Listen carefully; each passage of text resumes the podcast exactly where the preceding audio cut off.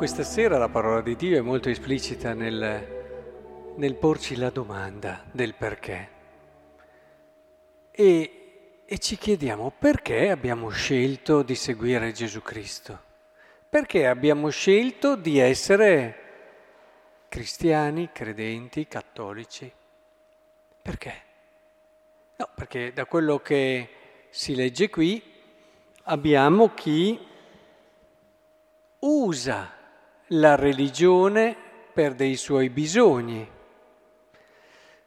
Guardate che non è una cosa così eh, lontana. In fondo la religione si presta molto a soddisfare tanti tipi di bisogni. Il problema è che se in una certa misura questo può servire come un avvio in una conversione, in un cammino poi maturo, per tanti ci si ferma lì e si devia da quella che è l'essenza e la verità dell'esperienza religiosa. Facciamo degli esempi. Sulla cattedra di Mosè vi sono seduti gli scribi, praticate e osservate tutto ciò che vi dicono, non agite secondo le loro opere, bene, che cos'è che fanno? Eh, legano fardelli pesanti e difficili da portare, li pongono sulle spalle della gente, ma essi non vogliono muoverli neppure con un dito. E certamente il proiettare sugli altri, il concentrarsi e il far fare agli altri distoglie molto da quelle che sono le, il cammino che devo fare io. Ed è molto facile concentrarsi sugli altri, su quello che gli altri devono fare, magari anche essere molto concentrati su questo e quindi poco attenti a quelli che sono i passi che io devo fare. È una forma come tante altre, come l'attivismo, come il fare, fare, fare, che ci distoglie dal riflettere, dal pensare a noi, da quelli che sono i veri punti di conversione della nostra esistenza. E allora tutte le opere che fanno le fanno per essere ammirati dalla gente. E certo, per molti la scelta religiosa diventa anche una scelta di accettazione, di farsi, se non proprio ammirare, eh, eh, per compensare dei bisogni di immaturità, di farsi accettare dagli altri. In fondo se uno si comporta bene ottiene una certa stima, un certo applauso delle persone. E ehm, chiediamocelo tante volte, perché noi facciamo certe cose e facciamo anche delle scelte impegnative? Le facciamo proprio per amore o, o c'è dietro qualche altro bisogno? Tante volte siamo così addolorati di non essere riusciti a mantenere un nostro impegno ma perché davvero ci dispiace per il Signore o perché siamo venuti meno ad un'idea che avevamo di noi stessi. E allora non ce la perdoniamo. Magari il Signore ci può dire va bene, dai, io ti perdono, ma siamo noi che non ce la perdoniamo, siamo noi che non riusciamo ad accettare quell'immagine ferita che ci eravamo costruiti di noi. E quante volte abbiamo proprio delle ferite dentro di noi che cerchiamo di compensare anche con un super attivismo, con anche una generosità a volte non equilibrata verso gli altri. Quando si vede una persona molto generosa, ci può essere una percentuale bassissima che sia davvero una persona molto virtuosa, ma la maggior parte dei casi bisogna guardare come mai fai così tanto e soprattutto rischi di farlo in modo non equilibrato che non considera tante altre esigenze, tanti altri bisogni, persone che buttano nel servizio eh, tante ore e magari trascurano le esigenze fondamentali della loro famiglia, che passano fuori tantissimo tempo e trascurano quello, andiamoci a chiedere come mai, perché.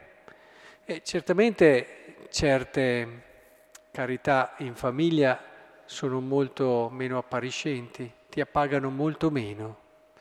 E un certo tipo di servizio invece è molto più appagante se hai bisogno soprattutto di conferme, di consenso o comunque di un ambiente che vada al servizio di quelli che sono tuoi bisogni. o non fatevi chiamare rabbì perché uno solo è il vostro maestro. Sono anche le sindromi da maestri. C'è chi si impegna perché ha bisogno di sentirsi colui che insegna, colui che insegna, colui che ha da dare agli altri, lo fa stare bene con se stesso.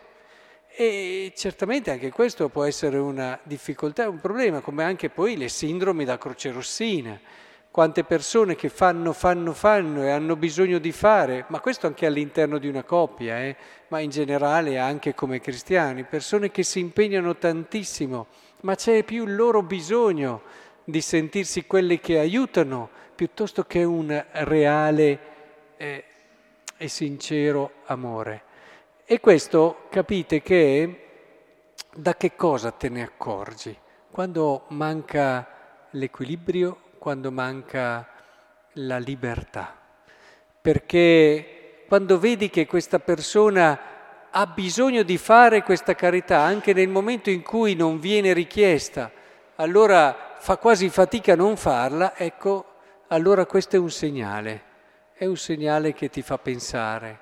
Oppure eh, quando magari ci si impegna, impegna finché c'è un certo ritorno e consenso della gente, ma nel momento in cui gli altri non ti non ti dicono bravo o non hai questo ritorno, ecco che le tue motivazioni crollano e vanno in crisi.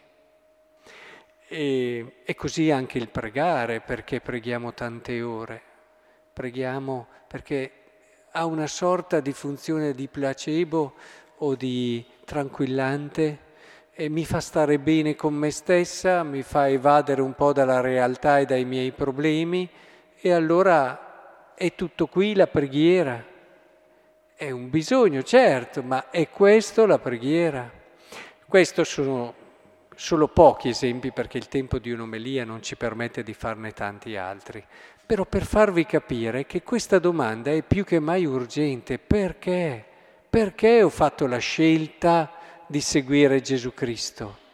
È davvero per amore, perché vedete, quando si arriva al cuore dell'esperienza religiosa è molto semplice, è per amore.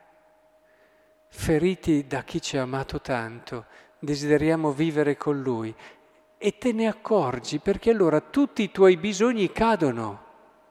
Vedete, se noi abbiamo tante cose come ho detto prima, vuol dire che allora lì all'amore non ci siamo ancora.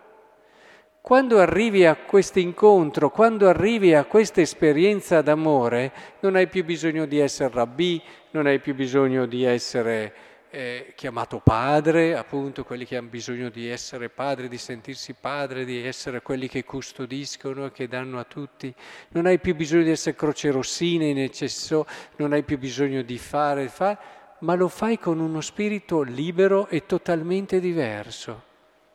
Ecco, è fondamentale che noi ci interroghiamo su questo, perché è da questa libertà che verifichiamo la qualità della nostra esperienza religiosa, la qualità di quell'amore che è il tutto della nostra vita, il bisogno più vero del nostro cuore.